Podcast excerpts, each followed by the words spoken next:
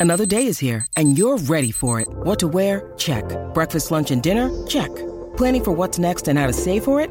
That's where Bank of America can help. For your financial to-dos, Bank of America has experts ready to help get you closer to your goals. Get started at one of our local financial centers or 24-7 in our mobile banking app. Find a location near you at bankofamerica.com slash talk to us. What would you like the power to do? Mobile banking requires downloading the app and is only available for select devices. Message and data rates may apply. Bank of America and a member FDIC.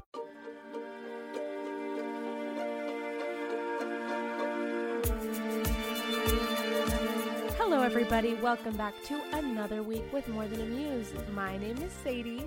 And I'm Stani. And thanks everyone for being here. I'm excited about this one, but I'm also really, really nervous. well, I'll just like tell you right off the bat we're talking about Virginia Woolf and Vanessa Bell, who are actually sisters. So I figured we'll do both of them because their careers and obviously personal lives overlap a ton. And Vanessa Bell isn't very well known, but I feel like everyone at least knows Virginia Woolf's name. Yeah, I know Virginia Woolf. I truthfully don't know the other one though. So Uh, the hard part is so disclaimer right off the bat because we're we're just jumping right into this. Um, this was probably one of the hardest ones I've ever tried to research, and it was because of two things. First off, there is a ton of information about Virginia Woolf, which probably the most information I've ever found for a single person I've tried to cover on the podcast, which meant that I spent a lot of time sifting through stuff to try and figure out which was the most important things to say. And then the second part of it was for as much information there was about Virginia Woolf, there was a short paragraph about Vanessa Bell. So honestly, a lot of my time reading Virginia Woolf stuff was trying to find more out about her sister, which there actually was more on Virginia Woolf's Wikipedia page about her sister than there was on her sister's Wikipedia page on Vanessa Bell's, which is annoying, but like okay, whatever. I'm glad we're talking about both of them because yeah, I well, like I said, I have no idea who Vanessa Bell is. I Yeah. have not heard that name, so I'm excited for that. Yes. So, kind of what inspired this is I ran across an article about Vanessa Bell. And you know how in, um, I'm trying to remember what episode it was, you brought up Judy Chicago's dinner party. Yeah. And I was talking a little bit about that. Um, so, there was actually an article. Apparently, I'm being spied on because immediately after we recorded that episode, an article, an article called "Before Judy Chicago's Dinner Party, There Was Vanessa Bell," and I was like, "What?" Like something was listening to our conversation. Yeah. Um, but basically, Vanessa Bell and Duncan Grant, who we'll talk about more, made a set of dinner plates celebrating 50 historical women, which is amazing. They're like hand painted porcelain, very pretty, amazing, cool, like work of art that I had never even heard of before. And I was like, oh, this is so interesting. Like, obviously, I'm very interested in celebrating historical women, hence Yeah. why we're here. And so I was like, oh, like, this is so cool. Like, we should talk about this. I was like, oh, I'll do Vanessa Bell. And then I realized she's the sister of Virginia Woolf. And I was like, oh, that adds a whole other layer to this. That yeah. So it's crazy. There's a lot about Virginia Woolf. There's not a lot about Vanessa Bell. I'm going to try to balance out the two. And then on top of that, this is just like a trigger warning right off the bat. Um, if you know anything about Virginia Woolf's personal history at all, you know that there's a lot of mental illness involved, and she actually died by suicide. So I am going to talk about a bit of that. I'm trying to constrain it to certain chunks so that it's not throughout the entire episode. So I'll warn you before I talk about that in hopes that like if that's triggering, you can just skip that part and still listen to the rest of the episode. Um, there's also one other part that I will be talking about sexual abuse and assault. So, and that's for both of the sisters. Horrible childhoods. Anyway, so um, I will confine that to one section as well, as much as I can, so that you can skip and um, if that's triggering for you as well.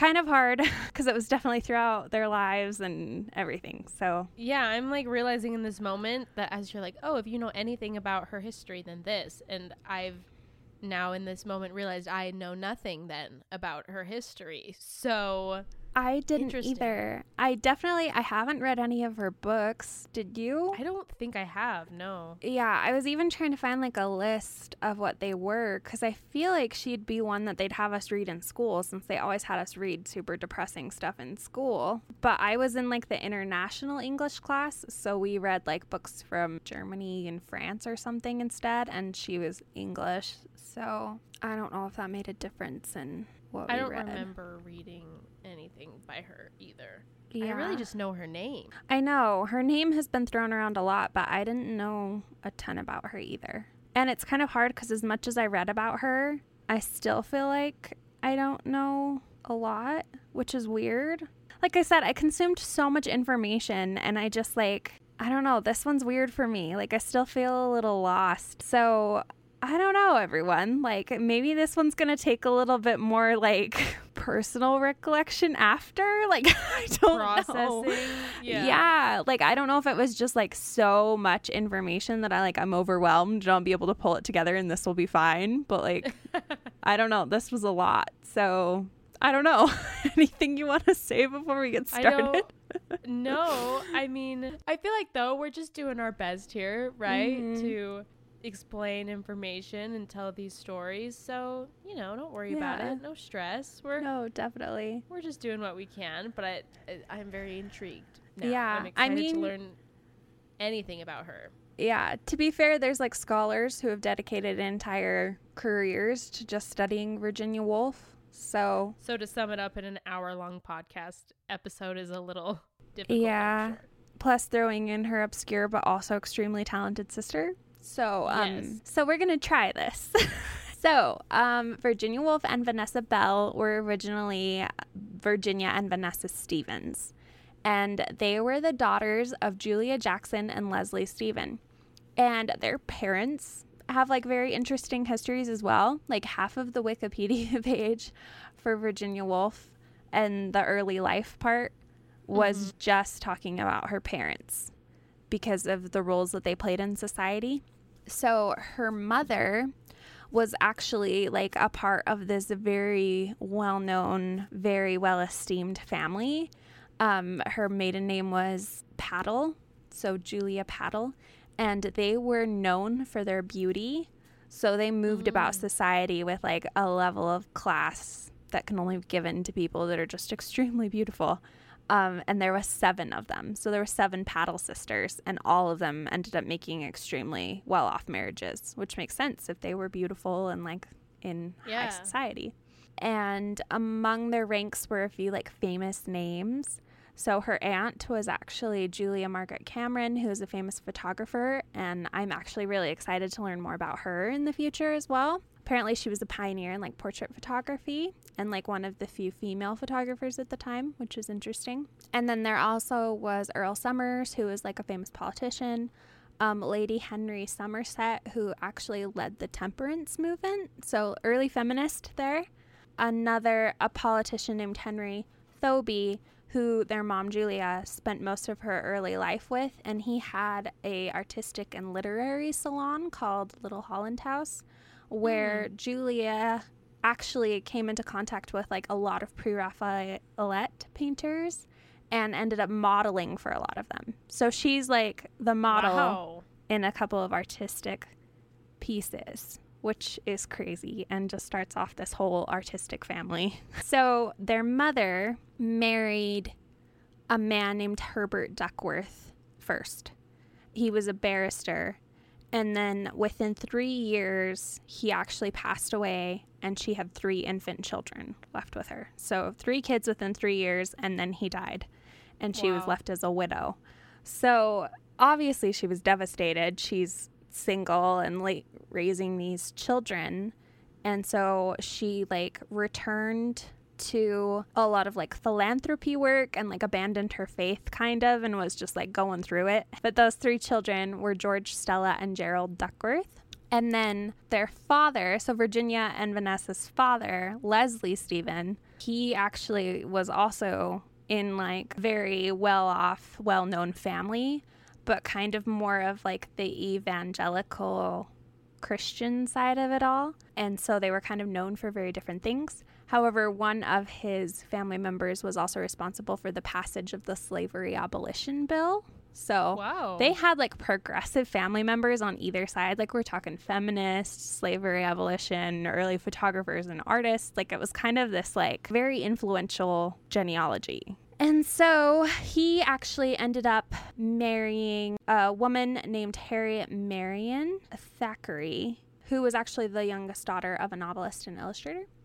And they had a daughter together named Laura, but his wife died in childbirth. So then he was also widowed. So that kind of goes on. Like they both had a previous marriage, then they were both widowed. And he was kind of, even though his family was high society, he preferred to be more of like a mountaineer. So he liked to go hiking a lot and he was an intellectual and wrote a lot of books, but was kind of more of like a he preferred to be on the outskirts of high society rather than right in the middle of it. The widows met each other through a family member's friend or something. And Julia became interested in Leslie because he was writing things about he had agnostic writings and she of course after abandoning her faith leslie had kind of done the same they bonded over this like lack of faith after growing up christian i guess Okay. Yeah. and they were actually living next to each other because when his wife died, he obviously had this infant daughter with no mother. And Laura wanted to make sure that his daughter had some companionship with her children. She apparently had met him like right before his wife passed away. So most of their companionship and everything was when they were both widows, but it was his early stages. While they were like both kind of in a period of mourning, they were really close friends with each other because they were leaning on each other a lot for similar experiences. And then um, they agreed together that it was going to go no further than that. But Leslie proposed to her in 1877 and she declined. But then when the friend who introduced them got married later that year, she accepted him and then they were married in 1878. So at the time that they got married, Julia was 32 and Leslie was 46 which seems like a big age gap, but I think back then it probably wasn't. Yeah. Also, like they're both adults. Mm-hmm. Okay, so then they're a blended family, which means that they have three kids from her previous marriage, one daughter from his previous marriage, and then they ended up having their first child, Vanessa, on May 30th, 1879. And then they're like, okay, now we've had a kid together. We have five children in total to take care of. So Julia's like, let's be done having kids. Five is good. We're done. However, despite the fact that the couple took precautions, which was in quotes, because I don't know exactly what kind of precautions you can take in 18th century England, contraception wasn't like perfected. I don't know what they had going on, but That's what I'm like. I don't think that they could just pop a pill or. Uh-uh. So there was no IUDs, no I don't even know if condoms were necessarily a thing. I know, that's what I was some wondering. extent, but I have no idea what precautions that would have been. Obviously it didn't work because they ended up having three more children in the next 4 years. So, Oh, nice. didn't work. Um, Virginia Woolf was next, and her birth name is actually Adeline Virginia Stephen, and she was born on January 25th, 1882. She was named after her mother's eldest sister, Adeline Maria Jackson, and then her mother's aunt, Virginia Pattle. But because of her aunt Adeline's death the previous year, and it was like a huge tragedy, they never used her first name of Adeline. So she went by Virginia her whole life. And then they also had a brother, Thoby, who was born in 1880, and another brother, Adrian, who was born in 1883. And then they also had their half sister, Laura, from their father's previous marriage. And then, of course, her mother's two sons and daughter from her previous marriage, George and Gerald and Stella. Big blended family living in a small house, actually. They lived in a little townhome, and um, there's a lot of writings. If you want to read about every house she's ever lived in, for some reason, they have the address and the description of every single house. So if that's something you're interested in, Wow, It's all so there. A lot of information about Virginia Woolf. yes, like you could go on a Virginia Woolf tour of England and literally visit every single house she ever lived in Wow. And I think a lot of it's preserved as well. So there's definitely a lot of information about where they lived. But they lived in this townhome, and apparently they had to like add on to it because they didn't have enough room for a family of like eight kids, two adults. Plus, they were pretty well off, so they had servants. So, tiny house, lots of people and um, it kind of became like this like hodgepodge mess of like creativity and like books and art and everything else within this tiny little place. In February 1891, Vanessa and Virginia began to create like their own little magazine and they called it the Hyde Park Gate News and they would chronicle like the lives and events within their own family and write like little articles and their brother Aww. Thoby joined in, which is cute.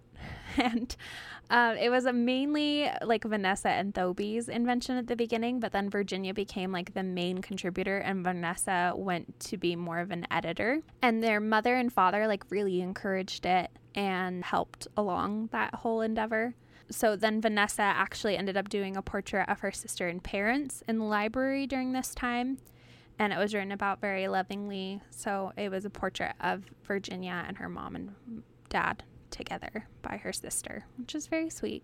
And then a lot of conflict also happened during this time. Obviously, with a family that big, multiple different life stages as well, because you have by the time Virginia and Vanessa and their siblings came along, everyone else was a lot older. Their fathers daughter, so their half sister, Laura, um, she had a lot of mental problems and actually ended up being institutionalized in 1891 and stayed there permanently until her death. I couldn't find out a whole lot about what was wrong with her, but she was just dealing with a lot. Then the sisters themselves, Vanessa and Virginia, even though they were really close and stayed close their whole lives, they definitely had a lot of like conflict with one another as well. They were three years apart in age and Virginia often called her older sister the saint and was a little bit upset about how reserved and proper Virginia, I mean, Vanessa could be because Virginia really resented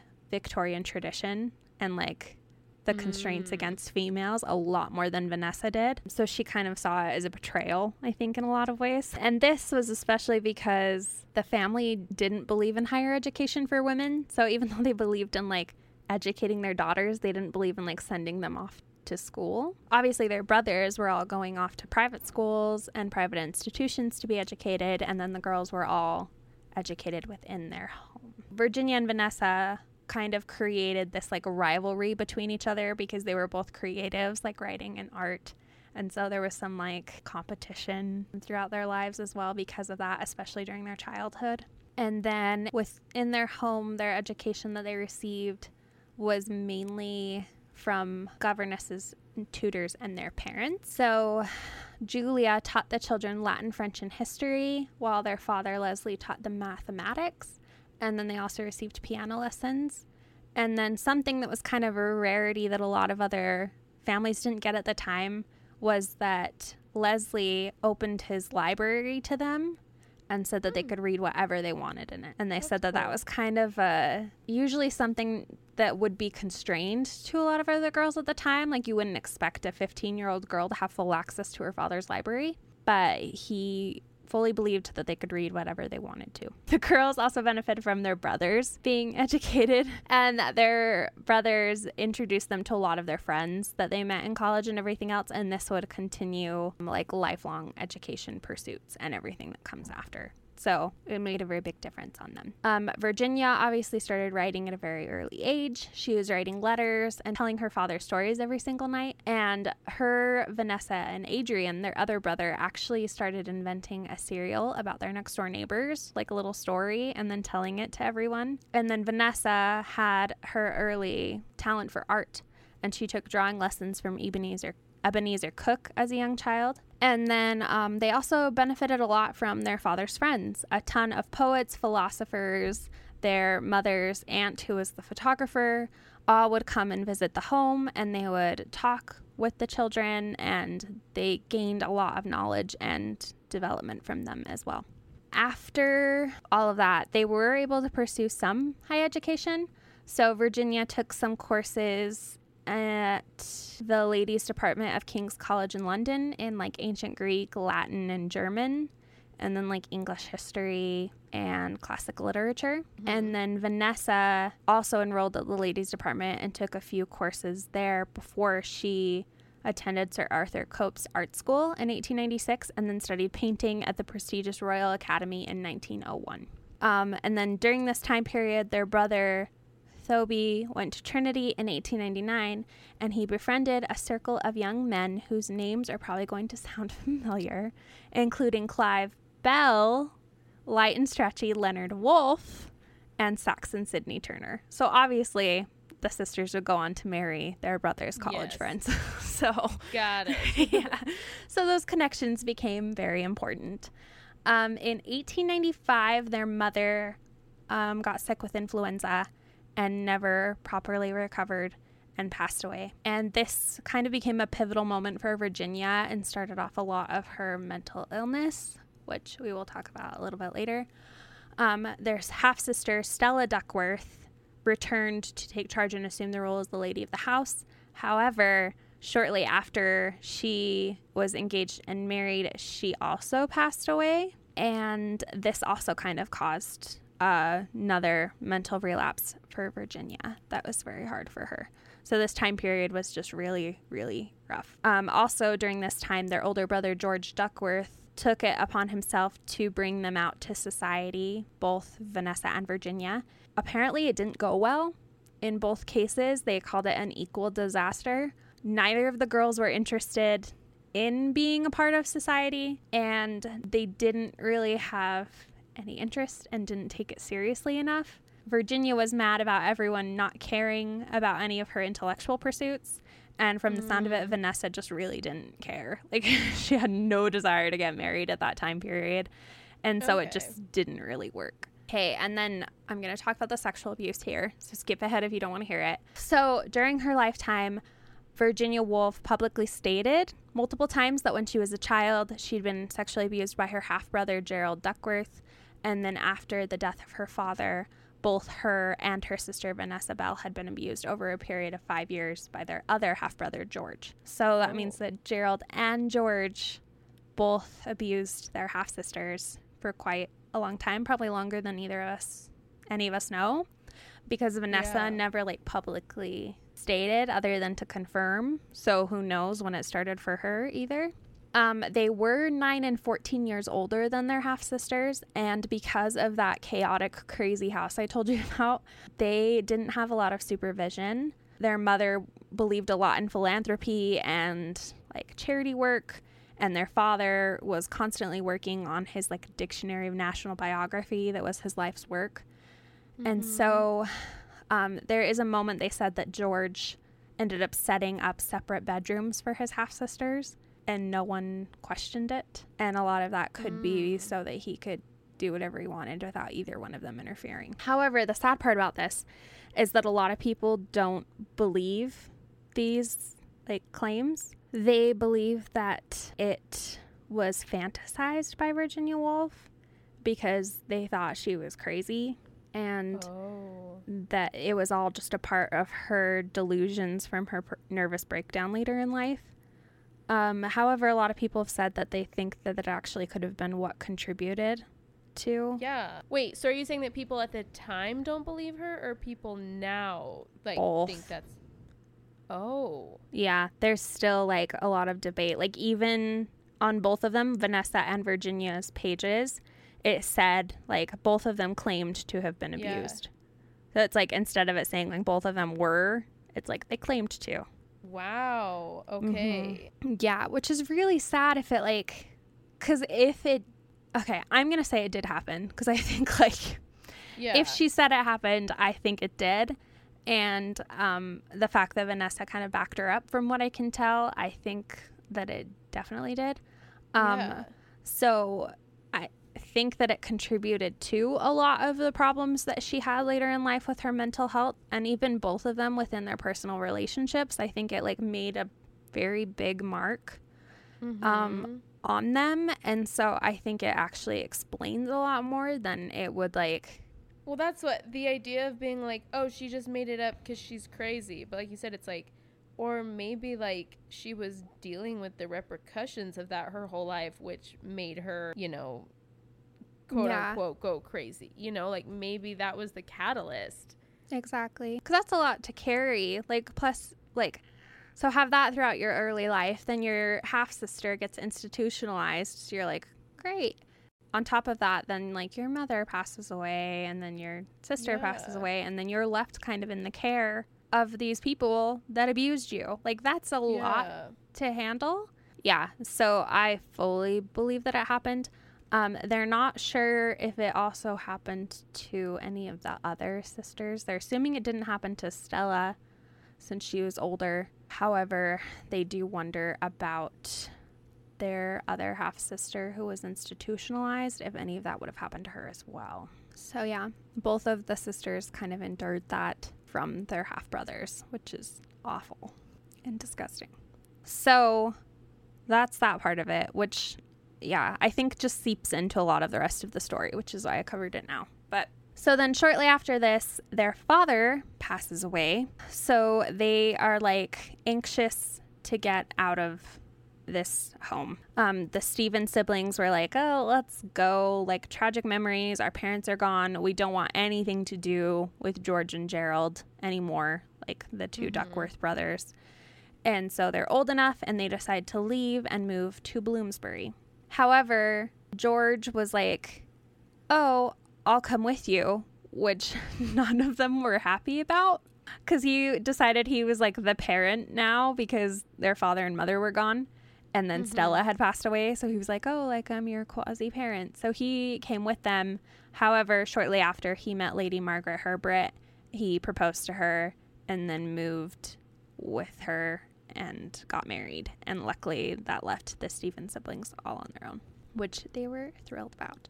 This kind of begins the part of like the Bloomsbury group, which is what Vanessa and Virginia are both famous for being a part of and being like a fundamental part of. Bloomsbury was like this bohemian area of England. And while they were living in this like apartment all together, they ended up finding this group of friends all from college and all sorts of things. A lot of those being Thoby's intellectual friends we talked about before. Um, and they started gathering together and just talking about different intellectual topics. And this became known as the Thursday Club and also would end up being known as the Bloomsbury Group. And it was basically a circle of writers and artists, um, including John Maynard Keynes, Duncan Grant, E.M. Forster, Roger Fry, Leonard Woolf, Dana Garnett, Clive Bell, Desmond MacCarthy, Saxon Sydney Turner, Lytton Strachey. I don't know a ton of these names, but I'm assuming they're important. So, um, also during this time, so they're all talking with each other. They're like traveling, they're experiencing things, like having these intellectual discussions. Clive Bell proposed to Vanessa for the first time, and she declined. Um, Virginia began teaching evening lessons at Morley College, and then Vanessa added another event and started the Friday Club which was um, instead of more of an intellectual discussion was more of like a fine arts discussion and included a lot of her friends from the royal academy as well into that group then virginia would join in on both as well and met some people that ended up playing an important part in her life including Katherine Laird Cox and then they started kind of like intermingling with each other and they also ended up meeting a group of cambridge intellectuals called the neo-pagans which I will talk about in just a second. Cool. also, during this time period, Virginia and Vanessa lost their brother, Toby, or Thoby, who was only 26, who died of typhoid fever after they took a trip to Greece. And then, shortly after he passed away, Vanessa accepted Clive's third proposal and finally Wow. married him. he was persistent. I was gonna say, like, okay. Um, they were married in February 1907, and they had like uh their main interest together was just like avant-garde art. They ended up having two sons together, Julian, who died in 1937 during the Spanish Civil War at the age of 29, so very young, and another song named Quentin. Um, even though she took her husband's name, Vanessa Bell's marriage wasn't conventional, especially during the time. They had an open marriage, which Hmm. I don't know entirely how it worked. Both her and her husband had multiple lovers. Um, her first included a long-time relationship with the critic Roger Fry, who had done a show on post impressionism and had really influenced her work.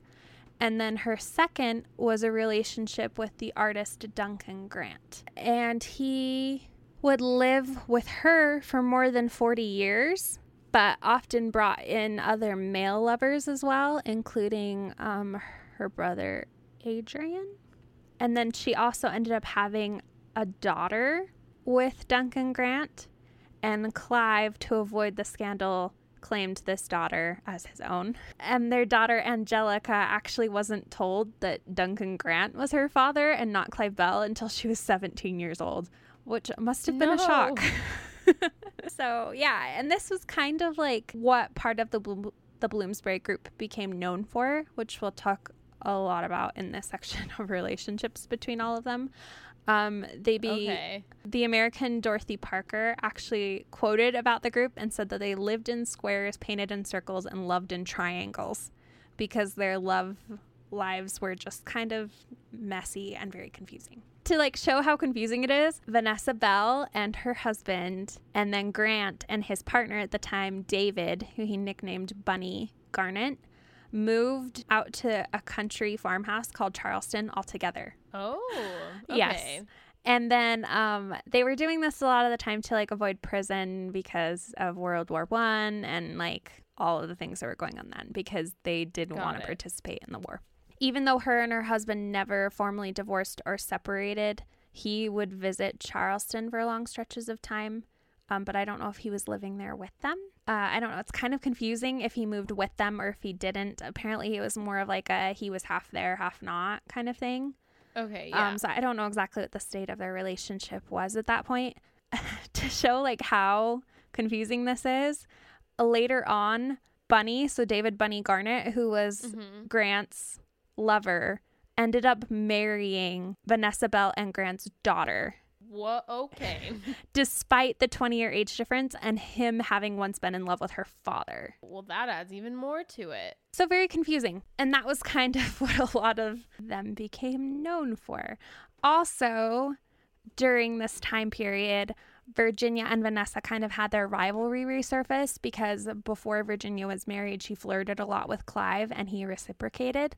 It doesn't say how far that flirtation went, um, but it went on for just under 10 years. And then on February 17th, 1909, a man named Lytton Strachey proposed to Virginia and she accepted, but then he withdrew the offer. So, don't know what was happening there. However, Leonard Woolf, who had been one of Toby Stephens' friends at Trinity College, um, like we talked about, he recalled seeing both of these sisters in their white dresses and large hats with parasols in their hands. Their beauty literally took one's breath away, and said that to him they were silent, formidable, and alarming, which is an interesting description to be called beautiful as well as formidable in the same sentence, but very powerful. He met Virginia formally in November of 1904 and then ended up taking up a position in the civil service and left. So that's why he was gone throughout a lot of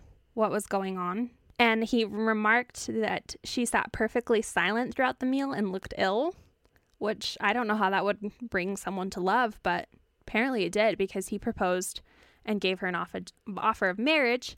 And following in tradition, I guess after her mother and her sister, she didn't reply. Oh, nice. and then um, he ended up dining with Vanessa and Clive Bell, ended up joining the Bloomsbury group. Virginia asked him to join her for like a long weekend. They started seeing each other more frequently. And then he was like, Hey, will you marry me again? Like, I'm in love with you. And Oh. she also refused once again. anyway, he continued to pursue her regardless of her refusal, and she wrote him a letter explaining why she didn't favor the marriage. You can actually read the whole letter online if you really want to. Oh, but wow. mainly, she was just stating that she had never wished to be married and didn't really feel any physical attraction towards him. And even though she cared for him deeply, emotionally, and like really thought that they could be happy together. She even put at one point in the letter that marrying him could possibly give her everything she wanted, which mm. is very sweet. She was worried that her lack of desire for sex would divide them okay. and basically didn't want to ruin the marriage. I feel like that takes a level of self awareness. I know, right? And this is where I kind of wonder if maybe a lot of that childhood abuse kind of came into play, you know? Yeah. Because on May 29th, so less than a month later, Virginia told him that she wanted to marry him, and they were married. Mm. And during this time, he actually first became aware of her mental state that was really precarious. But they completed their marriage in every way, even though Virginia had expressed her nervousness about that. She yeah. wrote in her diary that their marriage was so complete and that she found enormous pleasure in being wanted and being a wife. So it seems like they really loved each other and really developed like a good relationship. Obviously, you can tell from all of these accounts that the Bloomsbury group encouraged very liberal sexuality. Yeah. And this continued with Virginia Woolf as well. Um, it never officially stated that her and her husband had an open relationship, but mm-hmm. she had multiple relationships with women throughout her marriage as well. Um, I didn't find any records of her husband having any other relationships like Clive Bell did, but it's possible, especially because of the group that they all belonged to. I think it kind of was all allowed. Got it. Yes. So she had a relationship with a writer and gardener, Vita Sackville West who was actually married to a British politician named Harold Nicolson at the time. Okay. And Sackville West was a more successful writer during her lifetime, even though Virginia Woolf now is recognized as a superior writer, mm-hmm. but it wasn't until after her death that she became considered the better writer. So, yes, I think she kind of viewed Sackville West as more of a mentor to her. And they became fast friends and actually had a sexual relationship and this is where it's interesting. Apparently, Sackville West wrote a letter to her husband about their relationship and explained that it was only twice consummated. So I don't know what kind of relationship they had either, but it seems like it was also very open. And eventually, instead of like the sexual relationship that they attempted, it evolved more into like a beautiful friendship. However, Virginia Woolf loved to brag about her affairs with other women within her intimate circle. So mm. it was like mm. a thing that she liked to talk about. Um, Sackville West ended up helping her out a lot, though, and raising her self esteem. Apparently, when she was only 15, Virginia Woolf had been told by her father and doctor that reading and writing were going to contribute to her nervous condition and mm-hmm. that she mm-hmm. needed to have a regimen of physical labor in order to prevent total nervous collapse. So she kind of became obsessive about engaging in physical labor, and Sackville West helped her kind of realize that that probably was a diagnosis and that reading and writing would help calm her nerves instead of making them worse. So she kind of helped her create this balance of like switching between reading, writing, spending time in physical activities instead of like treating reading and writing like it was the problem and then like obsessively yeah. exercising in order to like cure herself, which I don't know why that would ever be like a diagnosis anyway. But it's very interesting how like mental health, you know, like how yeah. it, it being treated has just changed so much. Yeah, it was really bad. As this whole story can attest, they did not know what they were doing. Vita Sackville West's son actually wrote really charmingly about their relationship, though, and talked about how the effect of Vita on Virginia was like a wonderful thing and that they like charmed each other and flirted with each other and remained fast friends forever. So oh. apparently it was a very open thing. The family all knew that they like loved each other in many ways and it was a wonderful thing. So I talked a little about about the neo-pagans. This was another group that they both became associated with during this time. Um, the neo-pagans believed in socialism, vegetarianism, and social nudity. So this was a thing that they also kind of ventured into. Um, the women wore scandalous clothes such as sandals, socks, and open neck shirts, open neck shirts with headscarves, which so scandalous. Virginia Woolf kind of was involved in a lot of their activities for a while. Mhm. um, probably because a lot of, I don't know, like she just was interested in a lot of different things. So she spent some weekends with them, met a psychiatrist through them, and she also met a lady named Ka Cox that we talked about. Ka Cox is her nickname, who had been a part of the Friday Club Circle, that artist that we talked about earlier that Vanessa introduced her to. And they also began a relationship. Um, however, Ka was also in a relationship with a man. Okay, this is confusing as well. So it said triangular, but there's more than three people. um, there was a couple of people. So there was Ka, the artist, another man named Jacques Raverat, and then Gwen Darwin, another woman. Um, and they were all kind of involved in this relationship together. However, Virginia became really resentful of the other couple, Jacques and Gwen, when they got married because she wasn't expecting that to be the case. Apparently, this kind of caused a lot of resurgence of how she felt with her like triangular triangular involvement with Vanessa and Clive earlier, like her sister and her Mm. husband. And so it caused like a huge falling out between the friends and this like group of people. And um, Virginia would later express regret about the neo paganism stage of her life and also uh, what expressed extreme disappointment when Ka ended up marrying um, a man named William Edward Arnold Forster in 1918 and was actually really critical of her. So interesting. Lots of lovers and timelines going on there. And if you want to read more about all of those individual people, I'm sure they have extremely interesting, histories all on their own.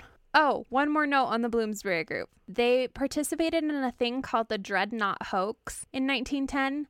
I did not have enough time to go and read about that. Apparently, it was like an elaborate prank that they pulled, which Oh. sounds extremely interesting. And I'll probably post more about it on the Instagram or like make a reel or something because Mhm. I didn't have time. But Virginia Woolf actually ended up dressing in it as a man. So she like cross dressed as the Abyssinian royal for the pro for the prank. okay. And uh, they were trying to like teach a lesson to somebody. So I don't know. I'm gonna have to read more about that. And I'm sorry that I'm leaving everyone hanging on that one. But no, but interesting. yeah, so that's kind of what a lot of the Bloomsbury group did. They like shared ideals. They had political things, and apparently they pulled pulled elaborate elaborate pranks. We're going to take a quick break just to spotlight one of our new favorite women artists. So today for Artist Spotlight, I am going to shout out a company that I love, jewelry company. It's awe inspired, and on Instagram, that's just A W E inspired underscore. And they have the best jewelry. Um, Stani is the one who introduced me to them because she has a Yes. Ruth Bader Ginsburg coin Mhm. and I got a so I asked my husband for one for Christmas last year and I was like you pick out a goddess for me and he got me a Hera coin Yeah. and I love it. I wear it every single day. Love Um, that so much. they're stunning honestly like i love it they have like collections of goddesses that you can get that i think originally they had you know just like greek goddesses but now Mhm. it's they have modern goddesses and they've expanded even more to like just all kinds of really cool beautiful jewelry like all I in the name Yeah. of just propping up inspiring women and if i had if i was given a million dollars i think one of the first shops i would go to is this one Oh, for sure. I would maybe too. not a million dollars, but any, you know, significant sum of money that I could spend would come here. Oh, agreed. Yeah, it's cool because they like they have Cleopatra, Florence Nightingale, Yeah. Frida Kahlo, Joan of Arc, Persephone, Medusa, Artemis, Ruth Bader Ginsburg, Harriet Tubman. Yeah. And then you were talking about the worship series. So they have like they have like the Mother Mary, which I mentioned is like a pendant I really want. I think are very Mhm. beautiful. Lilith, Pachamama, Mother Earth, Oh yeah. Uh huh. mm which would be really cool, and Lakshmi, which I think is in a, a Hindu, and Kuan Okay. Yin. So lots of different religions are represented, represented demographics. Oh, they're such a cool company, and they donate so many of their proceeds to charity. Yeah. So I think that like when you place an order, you get to pick which charity it goes to, hmm which is so Yeah. cool. They did a ton during like the Black Lives Matter movement as well, like their Harriet Tubman necklace. They were donating, I think, literally everything that they made off of it That's to cool. yeah, the Black Lives Matter organization. And for Pride Month, they released Oh yeah. uh, I'm gonna say her name wrong. Martha Johnson, who was like a queer activist, transgender um, supporter, Yeah. and they did a coin for her. So cool. Yeah, I love this company. Stoney and I have talked about it, like dream collaborator. Like if we can get a Muse Oh, yeah, coin I one day, know.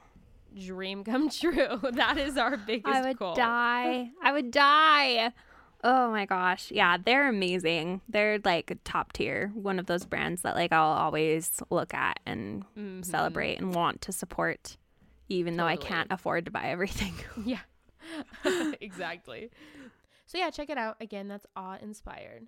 Cool. Um, I have another kind of, I guess it's like more of a community, but it's also a board game, which is interesting. Um, it's called We're Not Really Strangers. Have you heard of them? yeah, uh-huh. I Yeah. got my sister-in-law that game for Christmas. Oh, good.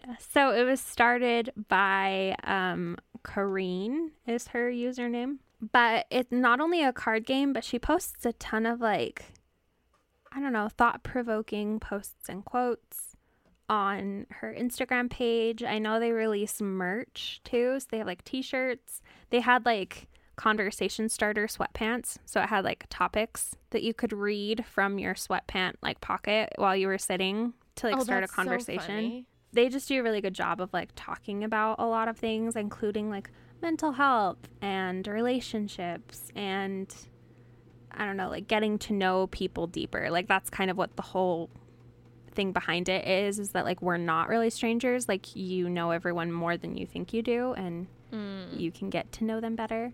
So they have like a breakup kit for you to do, like an extension of their card game so you can like do after your breakup by yourself, Like, not wi- with the person oh. you broke up with. I was like, can you imagine reaching out to your ex and being like, "Hey, I have some unresolved feelings. Let's play Yeah. this card game and chat."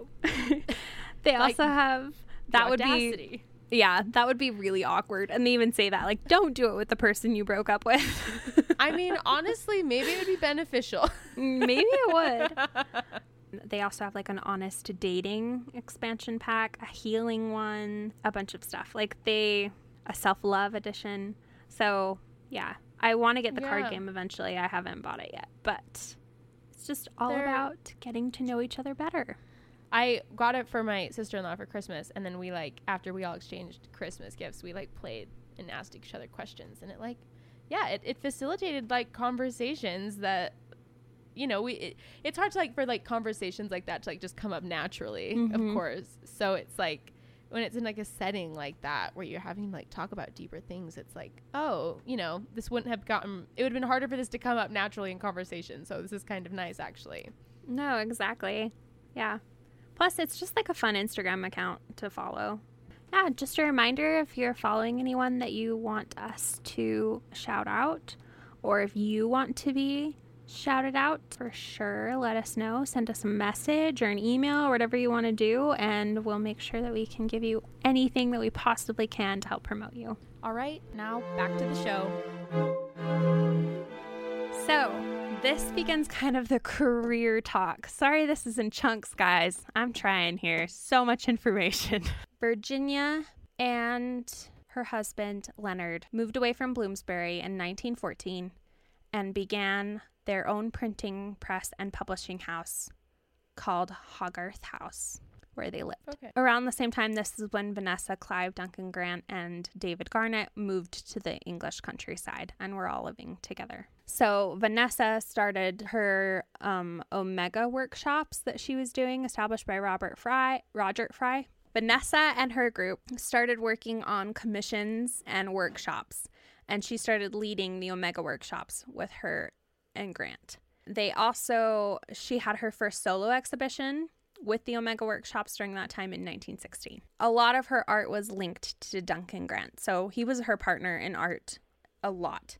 And I think in a lot of ways he could be considered more of a spouse to her than her husband was. Virginia and her husband, Leonard, started their publishing house in Hogarth House.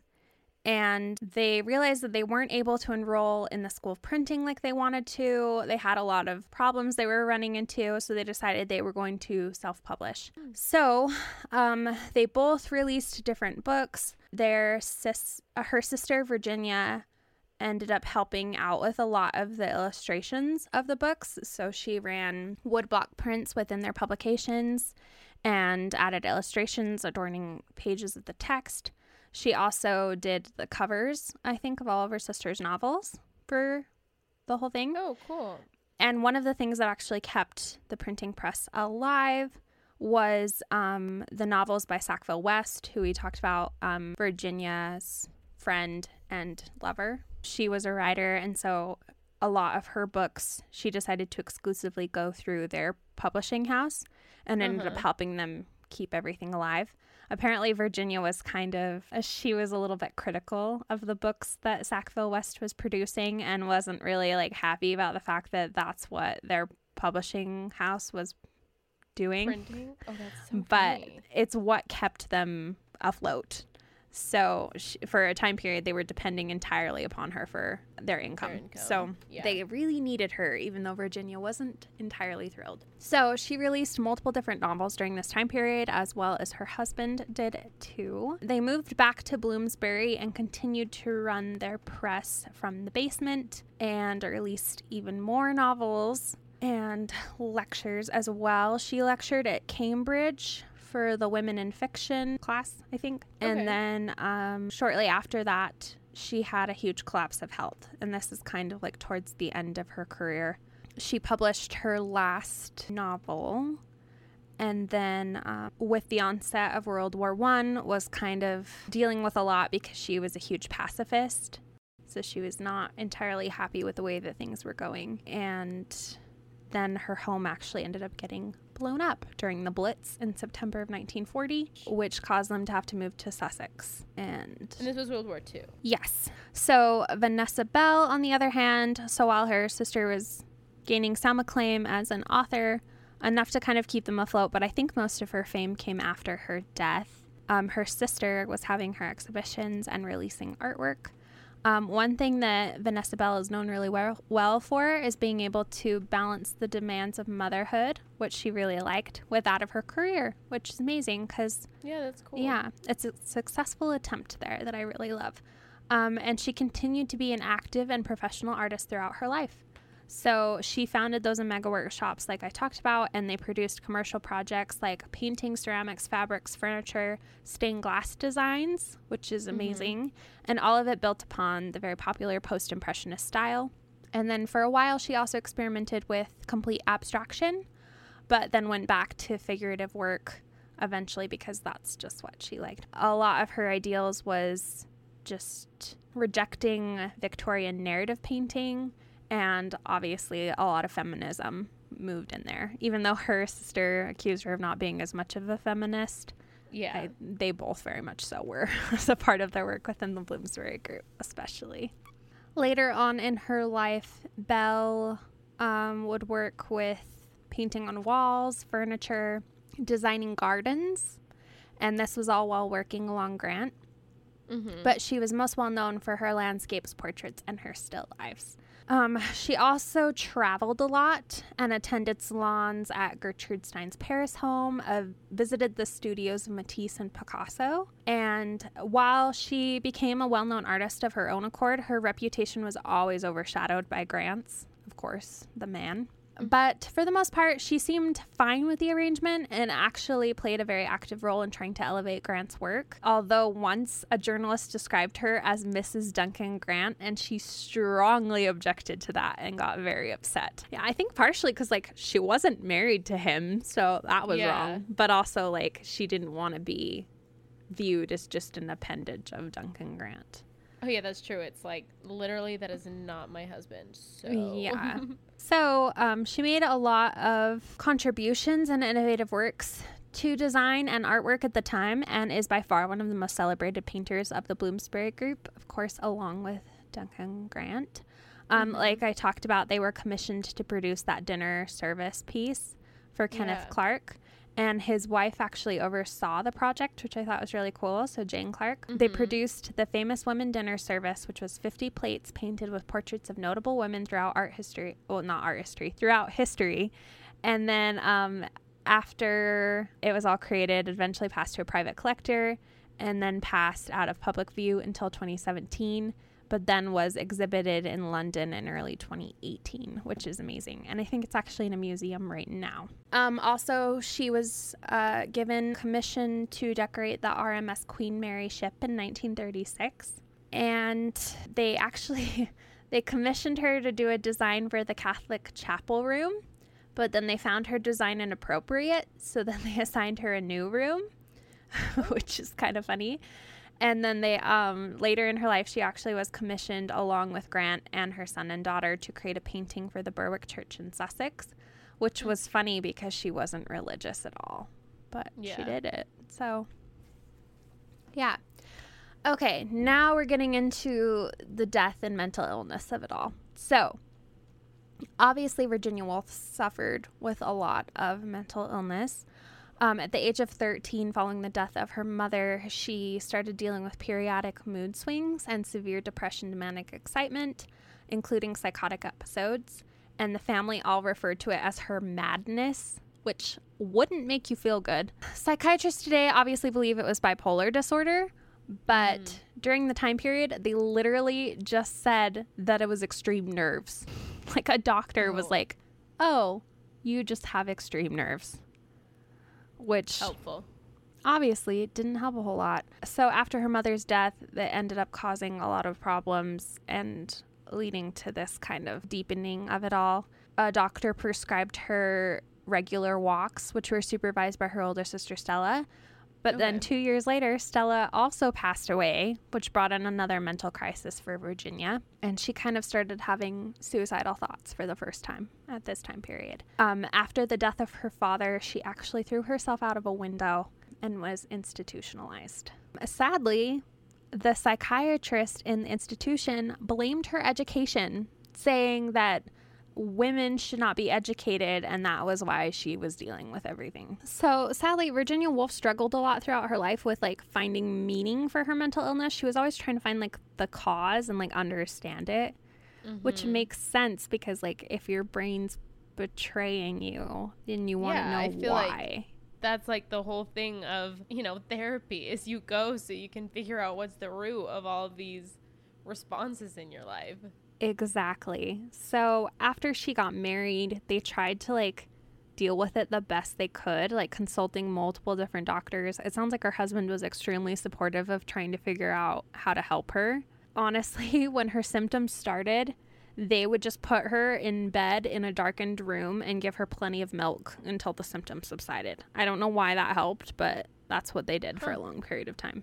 Obviously, they believe a lot of it now could have been brought on by the sexual abuse she dealt with at an early age, yeah um, which makes total sense. However, it also ran in the family. Like her father apparently suffered from depression. Her half sister Laura, like we talked about, was institutionalized. A lot of her symptoms were believed to have been those of her father as well. So she had like persistent headaches, insomnia, irritability, and anxiety.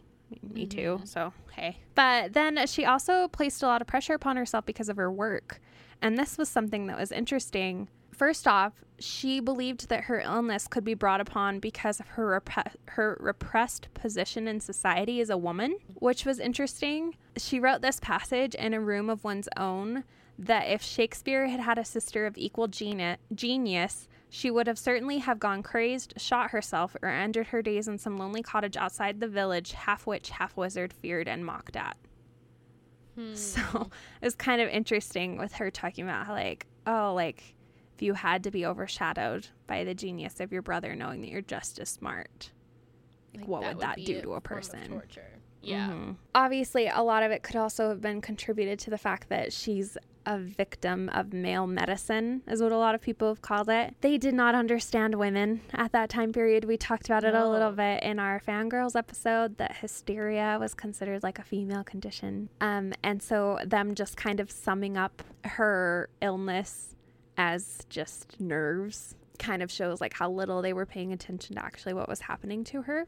And then, yeah, like I talked about a little bit earlier with the onset of World War II, her house being blown up in the Blitz, and just like a couple of other things, her late friend didn't look very, didn't react very kindly to um, her uh, like a work that she had done and just like all this stuff was kind of happening her husband enlisted in the home guard and she disapproved because she was that huge pacifist like we talked about um, and during this time period her diary actually shows that she was obsessed with death and that her mood just got darker and darker and darker. Um, and on May 28th of March, oh wait, on March 28th of 1941, she actually filled her overcoat pockets with stones and drowned herself. Oh my Um, gosh. Yeah, which is terribly sad and I think just shows the mental state that she was in. They didn't find her body until like almost a month later. And then her husband ended up cremating the rest of her remains and burying her under an elm tree in their backyard. Um, she actually wrote a suicide note, which I will not read. It was very sad, but it was very sweet in a lot of ways to her husband as well. She basically told him like that she believed that them together knew the greatest happiness that you could ever know, which is such a sad thing. That was like literally her final words, which is so heartbreaking to be like we've had the greatest happiness that was ever known and then here I'll read just the last sentence. I don't think two people could have been happier than we have been. And that was literally how she ended it. She also talked a lot about like she didn't want to ruin his life any longer and felt like she was holding him back, which sucks. This kind of also caused some traumatic mental problems for Vanessa Bell. After her sister passed away and with everything that she had gone through, she kind of became a social recluse and just completely removed herself from society. Um, which makes sense. Described like throughout her life, they described her as more socially reserved. So she withdrew completely after that and spent time with Grant, her children and grandchildren, and that was about it. Um, she continued on her work for a little bit, but then on April 7th of 1961, she had a brief illness that didn't get better and ended up passing away and was buried in by her country home's churchyard. And then Duncan Grant was actually buried next to her when he passed away a couple of years later. So that's the two of them. I feel like there's a lot to unpack. Yeah. um, they both made like huge impacts, obviously. Like their works and outlook of the Bloomsbury group and these two sisters alone would go on to influence literature, aesthetics, criticism, economics, feminism, pacifism, and sexuality as well. Mhm. Um, like the Bloomsbury group made a very big difference on the rest of how society continued.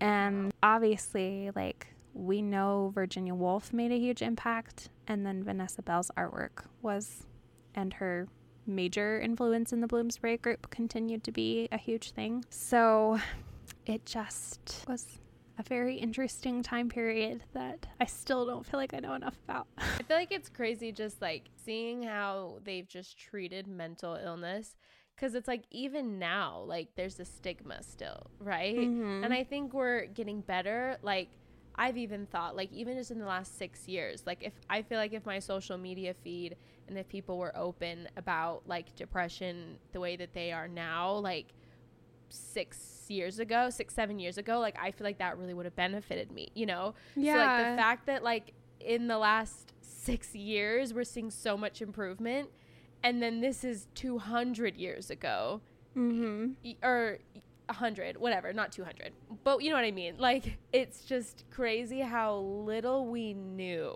about it, you know? No, they didn't know anything. Like they institutionalized her multiple different times. Um it's just it's so sad. And it's sad that like Mhm. she spent so much of her life just trying to figure it out. Like I can't imagine if I couldn't find an explanation for what happens in my brain a lot of the time. Like that would suck. Like you'd literally just think you were going mad and that everyone around you is completely normal. sane and you're just Yeah. losing it. Cause yeah, it's not fun. Like very funnily enough, I forgot to take my pills yesterday. so I woke up this morning and was like, what's wrong with me? Actually, I say that loosely. Woke up. I didn't sleep last night. Okay. and then ended up sleeping this morning after I went on a two mile walk to try and calm my brain down before I took my pills. Oh my goodness. so, like, I can't even imagine like what it would be like to deal with something even more severe. Like, I have severe anxiety, but she had like what they believe to be bipolar disorder, but who knows? Mhm. And it's just so sad to think about how hard that must have been and how alienating it would have felt. Yeah. And even to have it run in your family and yet like have nothing to do about it. Like her father Yeah. obviously dealt with it too. And then he's like, oh, it's just nerves. Like him and the doctor. It's just fine. Everything's Yeah. fine. Like, you're just nervous. Don't worry about it. So yeah, it's interesting. I don't know if I talked about it, but she also considered it to be like an essential part of her artwork, which I think didn't Mm. help out a lot.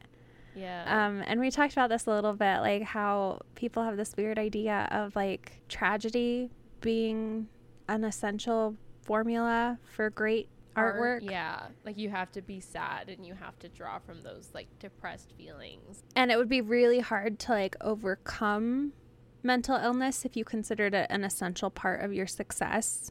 And I her agree. sister, they even said that in her stuff too with Vanessa Bell. They were like, but she used her pain in her art. And it's like, okay, like first off, art's a great coping mechanism, but you should Mhm. never like treat it like pain should never become an essential part for anything that you have to create. Like that's not a good. Like that's a way that you can like trap yourself.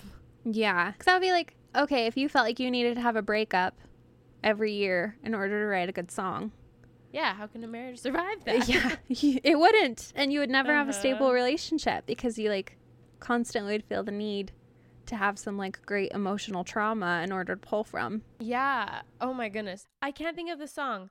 There's a Julia Michaels song where she like has a lyric about that. It the song's called Happy because as a songwriter, I mean that's something that like I heard of a lot of. It's like, "Oh, once you're this and this and this and this, you know, like are you going to be able to write songs? What are you going to write songs about?" And I joke, I mean I joke about it with Jordan of like, "Oh, I have to pull from past experiences because you're the most stable, happy thing in my life." That it's like Mhm. where's the drama in that but then i've also remarked that like because now i finally do have something that's stable and good in my life now i'm actually able to create the art about it like i Yeah. could never create art when i was in those really dark mental states in fact like there's like whole years of my life where like i just really couldn't write anything because like I don't know. I cannot do it when I am not emotionally well. But the lyric of this song is it's the chorus of it and I love this song so much. It's sometimes I think I kill relationships for art. I start up all this stupid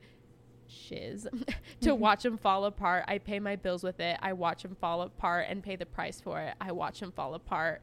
And she's Oh, like, "Oh, man, but I just want to be happy." And it's like, "Yeah, like I think that's such a like it's a process as an artist to like have that recognition, you know? And like now she her more recent album is all about this beautiful rela- loving relationship sta- and stable relationship that she's in now. So it's like cool to see her pr- progress as an artist of like she's starting out like you know talking about how she self-destructs in relationships and then how she's be- she became self-aware that that's what she was doing and now she was able to be in a very good situation. So i don't know. That's kind of like a way you can see that happening almost in live time with the songs that she wrote and when she wrote them. You know what i mean no i completely agree i actually like i was gonna say um the first part of like my divorce was the Mhm. hardest time period i've ever had trying to create anything yeah Like I would sit down and I would be like, I don't like I can't do anything. And a lot of my projects from that time period,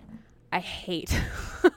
yeah and it was like I just didn't feel creative at all. And it wasn't until I got past that little hurdle that it was like, okay, okay, okay.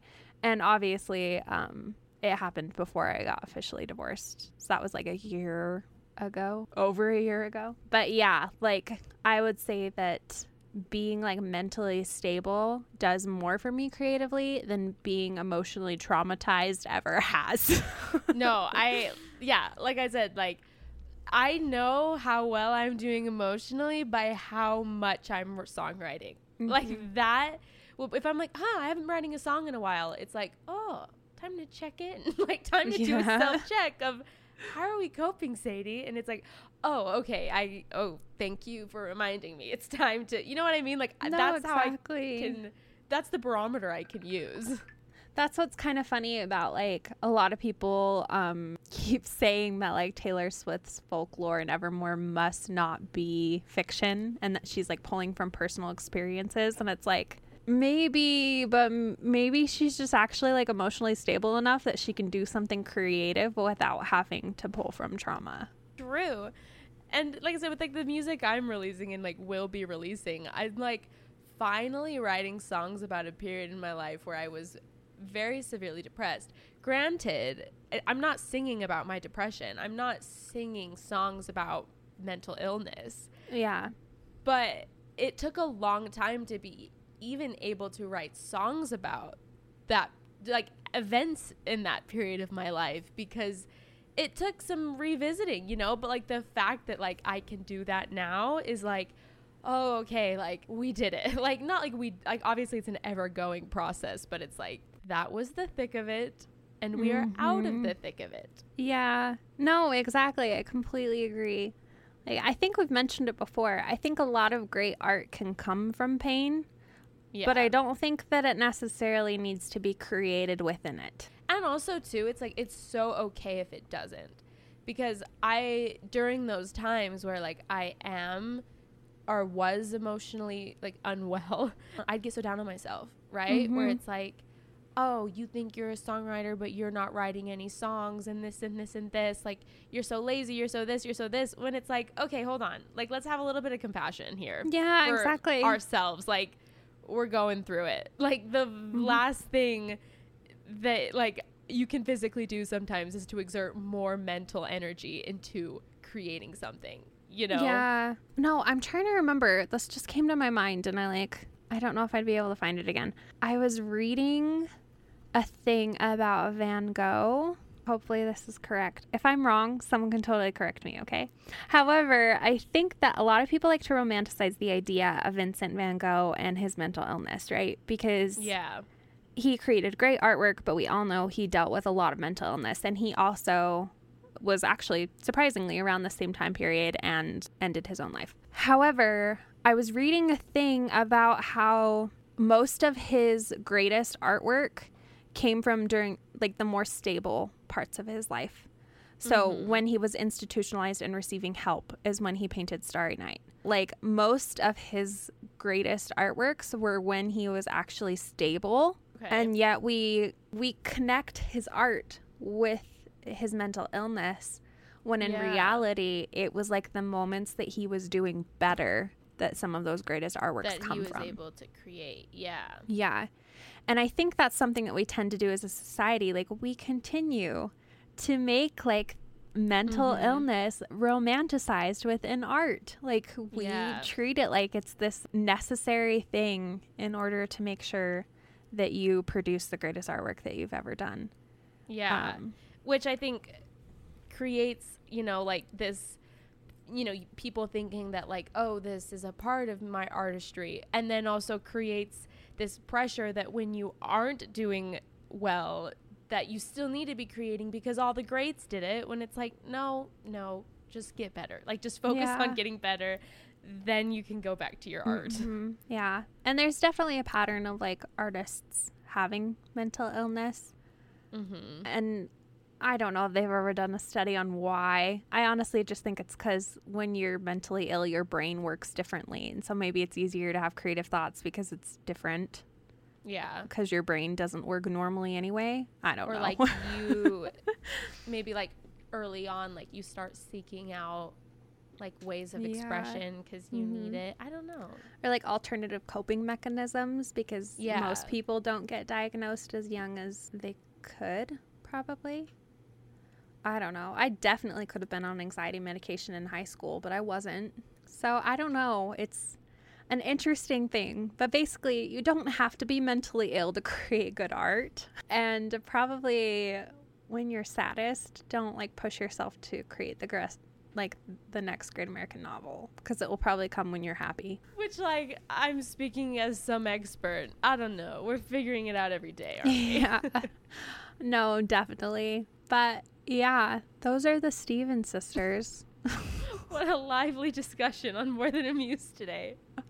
I know. I hope that whole timeline made sense. I really knew nothing about her. So I am glad that I do now. And now I'm like, maybe I should read one of her books because, like, I know the name. Like, I know she's a big deal author. I just Mhm. haven't done anything about it. Kind of like we talked about with, like, Jane. Austen, where it's like, I know I should read the books, but I just haven't. Except I have now. I have read Pride and Prejudice since that episode. I know, me too. Um, I googled Virginia Woolf books just because you know I wanted to know what they were, and um, one of the questions, like the top questions, is why is it hard to read Virginia Woolf? And I was like, what? so I clicked on the answer. It's like Virginia Woolf is not the easiest author to get into. Her works are heavy on imagery, and she often utilizes stream of consciousness to bury the reader in a flood of thoughts and emotions, which can be tough to deal with. nice. So now I'm like, I want to read a book and be like, wait, what? I would think I would kind of like that. Yeah, that's what I'm wondering. Yeah. Though it is hard to keep up with the plot when they do that, but still. Yeah. Obviously, there's tons of books on them and the Bloomsbury group in general. There's so many ways to learn about both of them. There's a wealth of information there if you are so inclined. And I'm going to do my best to like highlight some of their works on the podcast since we didn't really get a chance to talk about a lot of that. Kind of hard to On the Instagram. Yeah, Instagram. Ugh, I can't even speak today. That's good. I I uh, called in sick to work today actually because I needed a mental health day. So it's- it was a good timing for this episode. no, I walked upstairs and my parents were like, "What are you doing up at six in the morning?" And I was like, "I didn't go to sleep." They're like, "Um, We're doing fine. Uh, we're doing so good." cool. Well, thanks everyone for joining us today and just following us along on this journey of talking about our feelings.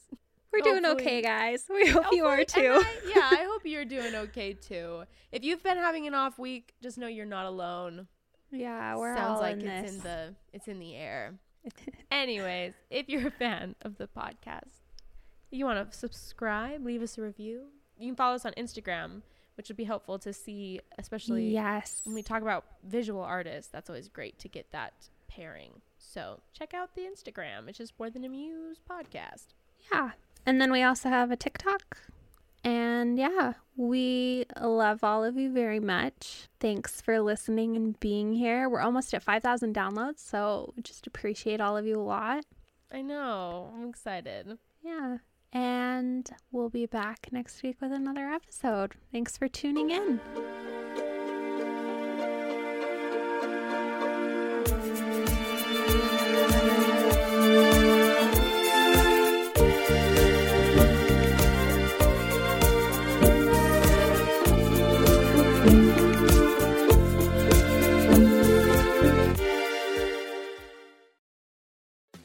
Hey, podcast listener.